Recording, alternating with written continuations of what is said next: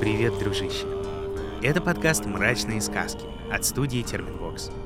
Меня зовут Митя Лебедев, и здесь я читаю народные сказки со всех уголков России. И не только. Проникнуты эти старые сюжеты древней магией, вечными истинами и мифическими духами. А самое главное, что всегда в них так или иначе побеждает свет. Даже если зло кажется непобедимым, а мрак непроглядным. На то они и мрачные сказки.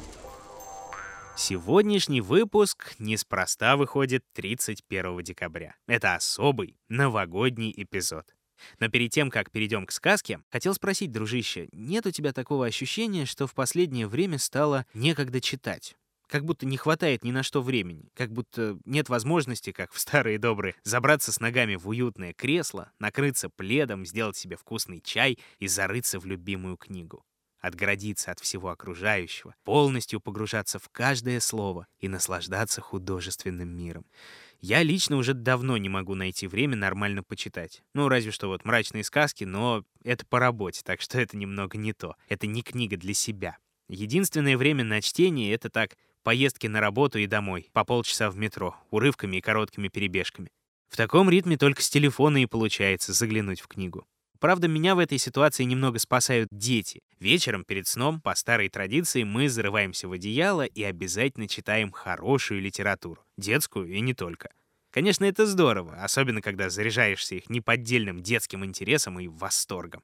И смешно, потому что теперь какую-нибудь муху-цокотуху или айболита могу от начала до конца прочесть с закрытыми глазами.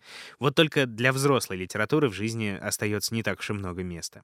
Если тебе, дружище, все это знакомо, могу порекомендовать сервис «Строки» от МТС. Это приложение, в котором можно не только найти классические произведения или новинки-бестселлеры, но еще и послушать аудиокниги и отыскать для себя эксклюзивы от издательств, представленные только в строках очень спасает. Особенно, когда нет сил напрягать глаза в метро, а тут есть еще и возможность не только почитать, но и послушать что-нибудь хорошее. Да и с детьми выручает. Всегда можно найти интересную книгу, чтобы почитать перед сном.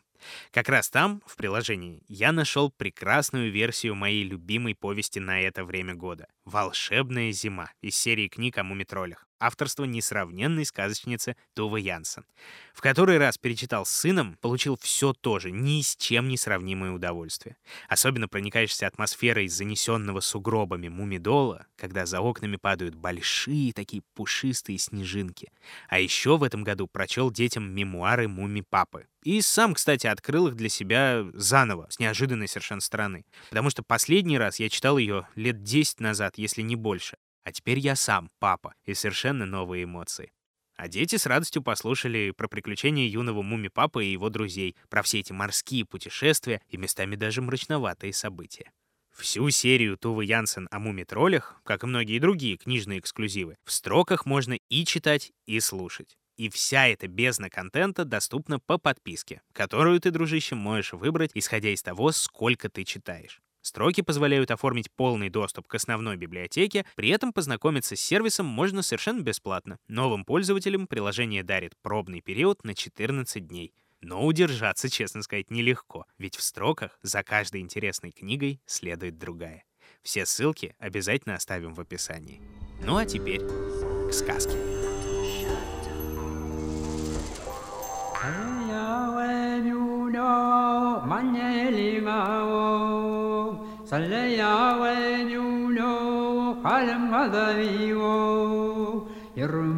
Сегодня у нас, как я уже сказал, новогодний выпуск. Если помнишь, в прошлом году, аккурат в конце первого сезона, я рассказывал, что в нашей стране очень много зимних волшебников. То есть не только Дед Мороз из Великого Устюга. Есть у него братья и друзья почти что по всей России, и каждый со своими особенностями. Поэтому в сегодняшний эпизод «Мрачных сказок» мы решили позвать самого настоящего Деда Мороза. У нас в гостях на связи из Салихарда, прямо с полярного круга, ямальский зимний волшебник Ямал Ири. Здравствуйте, дедушка.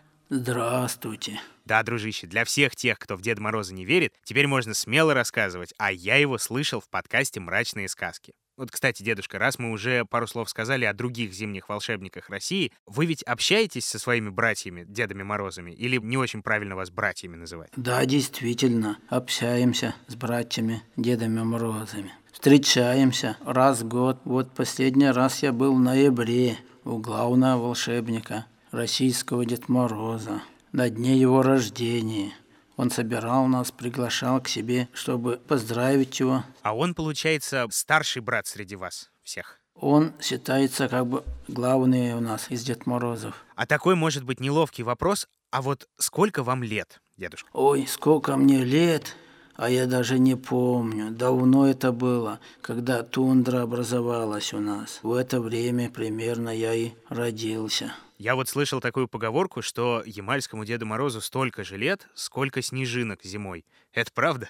Да, правда. Сколько снежинок. А снежинок действительно много, так как и оленей на Ямале. А вот главный атрибут любого волшебника, и зимнего в том числе, это, конечно же, посох. А у вас, в отличие от других Дедов Морозов, я знаю, их два посоха, правда? Да, действительно, у меня два посоха. Первый у меня в виде весла сделан. Он мне очень помогает зимой особенно, когда я своим друзьям стараюсь помочь поисках пищи, допустим, оленей моих. Когда снег глубокий бывает, им трудно достать корм, поэтому дедушка копает снег, и когда находит ягель, то олени с удовольствием подбегают и начинают есть. Второй он красивый, яркий, необычный, более волшебный. Если кто прикоснется к нему и загадает заветное желание, то оно сбудется непременно. Еще я вот знаю, что если других Дедов Морозов обычно теплая шуба греет, то у вас малица вместо шубы. А вот э, что это такое? Малица – это теплая северная шуба, шитая из оленевого меха. Она очень теплая, потому что оленей волос полый, и вот когда дедушка шевелится, то теплый воздух не выходит из шубы поэтому тепло. Бывает, дедушка стемнеет и ночует прямо в тундре или в лесу. Тогда я делаю куропатчий чум, это выкапываю в сугробе яму, накладываю туда еловые ветки, стелю оленя шкуру и ложусь прямо в этом куропатчем чуме спать. Предварительно пояс отщегиваю и пристегиваю ниже колен, чтобы тепло было. Вот про резиденцию Деда Мороза в Великом Устюге, наверное, все слышали. А куда можно приехать в гости к вам, к Ямальскому Дедушке Морозу? У дедушки тундра-то большая. Есть еще у дедушки своя резиденция. Она находится в Горнокнязевске, недалеко от города Салихарда. В своей резиденции я принимаю детишек Ямала и других регионов России – Угощаю ребятишек строганиной, сладким чаем из лечебных трав, северными ягодами, морожкой, клюквой, брусникой. А уха у меня какая вкусная. Сам я рыбку ловлю. Люблю я порыбачить. Будете в Салихарде, обязательно заглядывайте в гости скорее. А читать мы с дедушкой будем о том, как появился на далеком севере свой зимний покровитель. И хранятся эти древние сюжеты среди коренных народов Ямала — хантов, селькупов и ненцев. Так что, дружище, к сказке.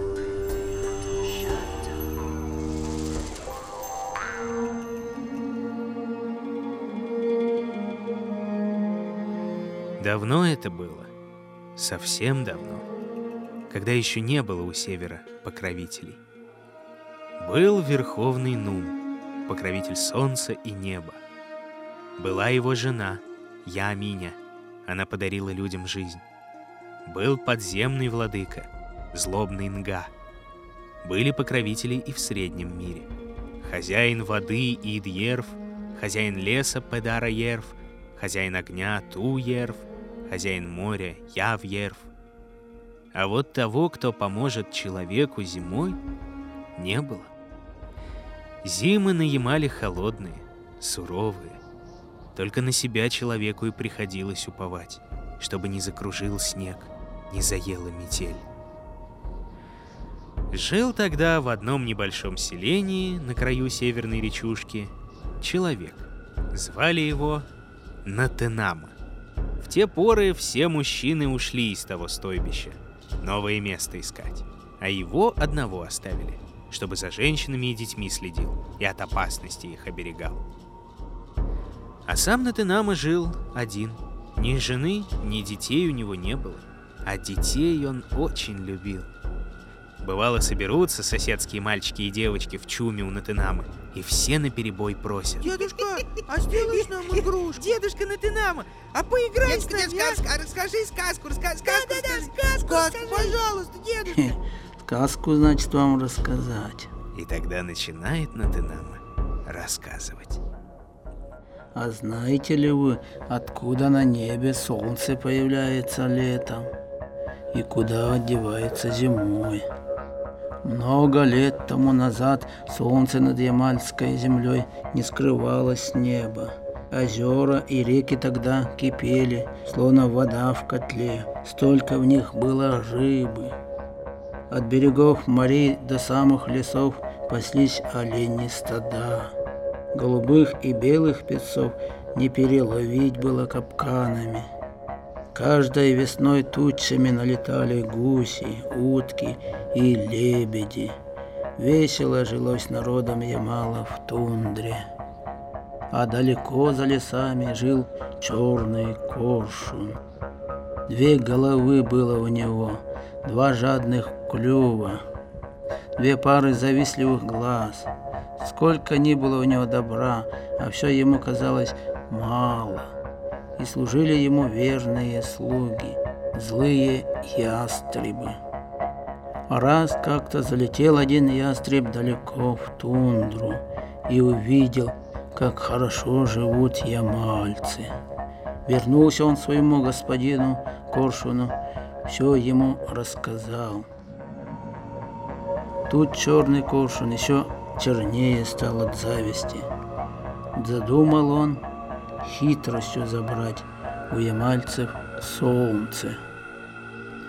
Велел он тогда своим слугам сплести большую сеть. Сам ударился о землю и обернулся толстым купцом. Взял с собой много волшебной воды и поехал людским чумом. Как гостя встретили его люди, усадили на шкуры, угостили оленем мясом и рыбой. А купец стал угощать их волшебной водой. От нее закружились головы у людей, принялись они петь и плясать, а там и спать все повалились. Но толстый купец только того и ждал. Громко засвистел он, созвал своих слуг, прилетела на свист тысяча ястребов, накинули они сеть на солнце и потащили за собой. Второй раз свистнул купец, прилетело еще тысяча ястребов. Угнали они оленей, выловили всю рыбу, истребили голубых и белых песцов. Все богатство у людей забрали, а те крепко спали, ничего не слышали. Наконец проснулись и не узнали своей земли. В тундре стояла темная ночь. Дул холодный северный ветер, бушевала пурга. Озера и реки покрылись толстым льдом, и в людских чумах с тех пор поселилось несчастье. Дети рождались слабыми, старики слепли от дыма костров, не было солнца, приходилось в холодных темных чумах днем и ночью костры жечь. Раньше люди любили песни петь, а без солнца про песни забыли.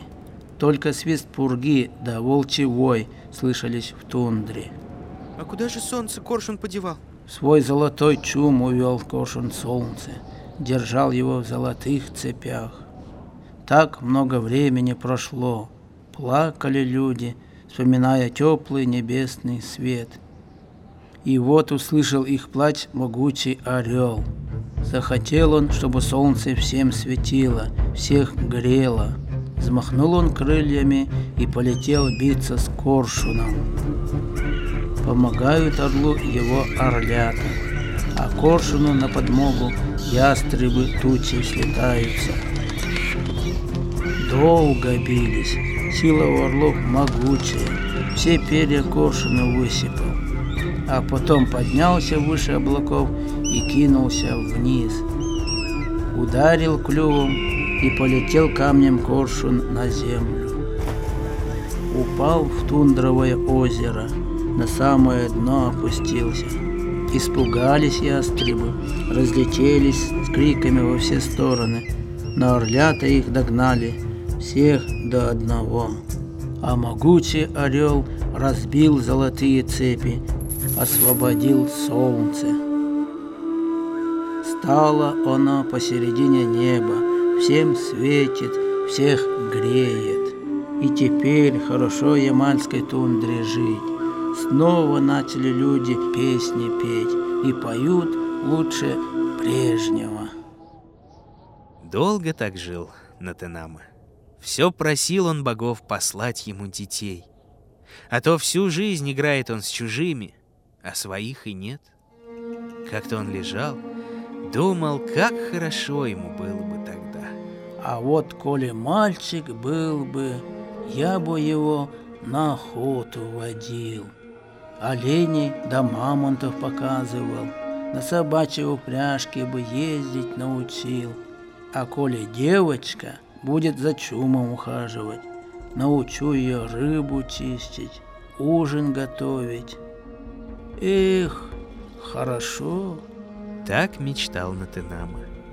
Но вот однажды услышал он, как хруст в лесу раздается.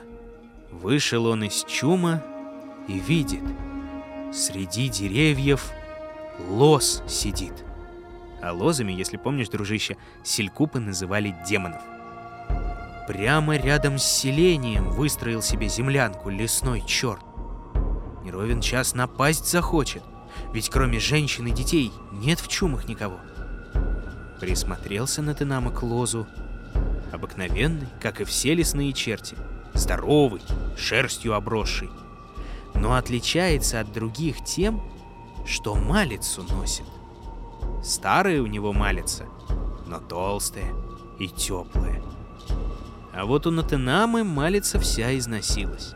Только для лета годилась, а от ветра, мороза, снега не было в ней спасения. Решил тогда Натенама чертовой малицей завладеть. Знал он, что силой с лозом не справится. Надо что-то другое придумать. И придумал. Пошел в лес, отыскал несколько толстых берез с тех мест на стволе, где не было сучков и наростов, бересту снял большими кусками и стал варить эту бересту в большом медном котле.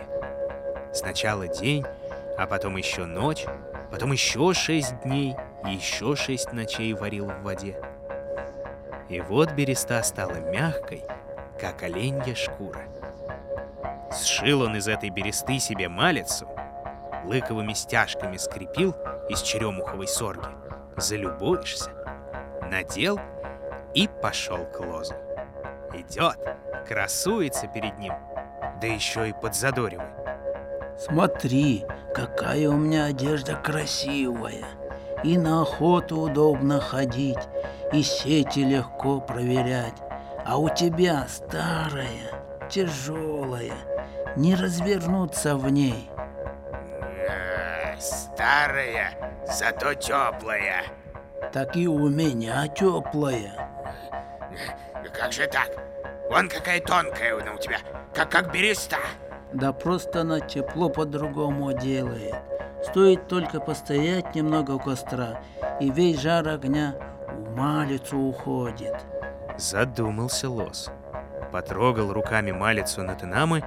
Действительно, мягкая, удобная. Хочешь бегай, хочешь прыгай. Загорелись глаза у Лоза от зависти. А, а, а давай меняться. Эх ты!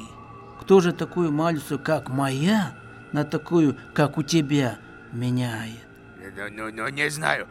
Д давай я тебе топор в придачу дам. Топор и ловушки на зверя давай. Да, ладно, отдам. Обменялись они одеждой. Лос не нарадуется, не налюбуется на берестяную малицу. Да еще думает, как ловко обманул он человека. Только ты смотри, без возврата. Ладно, без возврата. И как скажешь. Но вот скоро холода наступили. На Тенаме-то они теперь не страшны. Тепло в чертовой малице. А лос стал мерзнуть. Не мудрено в берестяной-то одежде. Ветер продувает ее насквозь. Мороз холодит, снег мочит. Взвыл лос от холода. Но тут вспомнил про совет. У огня постоять немного. Разжег он большой костер и от нетерпения быстрей согреться близко-близко подошел к нему. Вспыхнула от огня береста. Красными языками побежало пламя по одежде. Не смог лос погасить его. Стал гореть вместе с берестяной малицей. И по делам ему. Много он людям горе принес. Да вот только сгорая, понял черт, что обманул его Натынам. С ревом сорвал он с себя горящую малицу и прямо в селение бросил. А в селении тогда все спали. Ночь темная стояла. Ветер холодный дует, снег в воздухе пляшет. Только Натынама, как водится, не спал. Все думал, как бы Бог ему детишек послал. Но вот слышит он страшный треск на улице.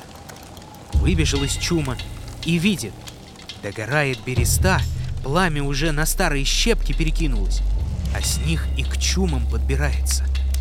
Побежал на Тенама к реке, лед проломил, воды набрал, стал огонь тушить. Да куда там?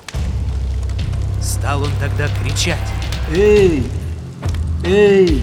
Выходите все из чумов! Беда! Беда! Стали сонные женщины и дети выходить. Он их всех к себе в сани сажает и подальше от селения отвозит. Холодно в снежном лесу, вдали от родного очага.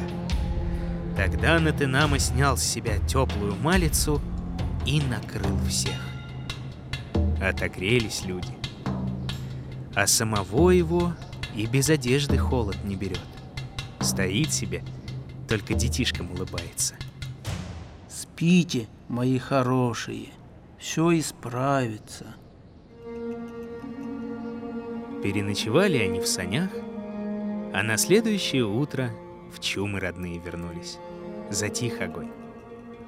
Благодарят женщины и дети на Тенаму и назад малицу протягивают. Смотрит он, а малица-то и не черная, как у лоза была, а синяя.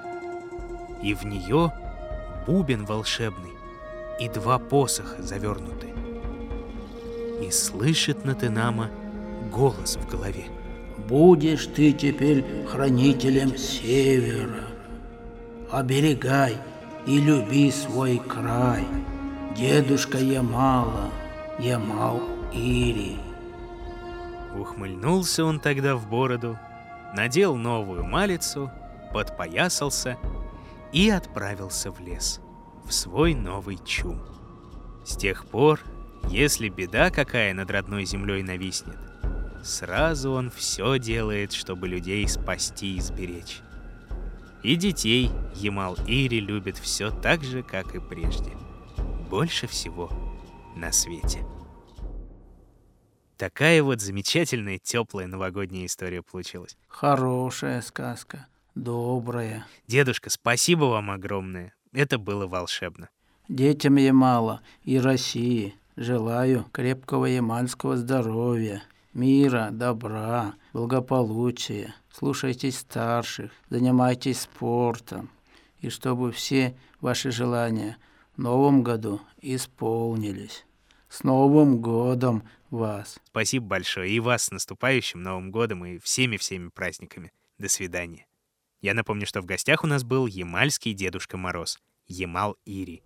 А это был подкаст «Мрачные сказки».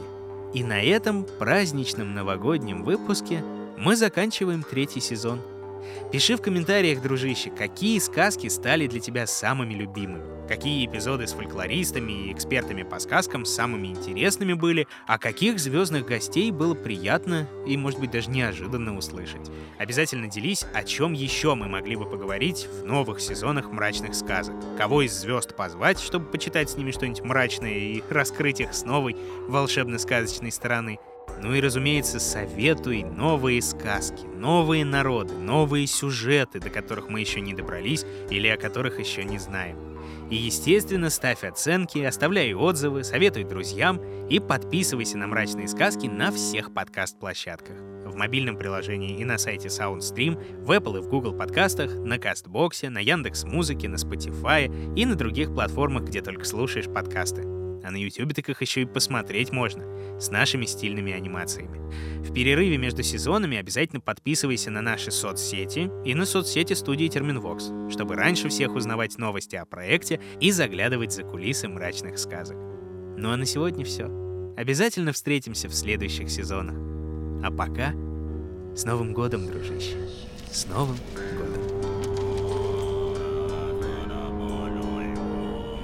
Находил и читал сказки Дмитрий Лебедев.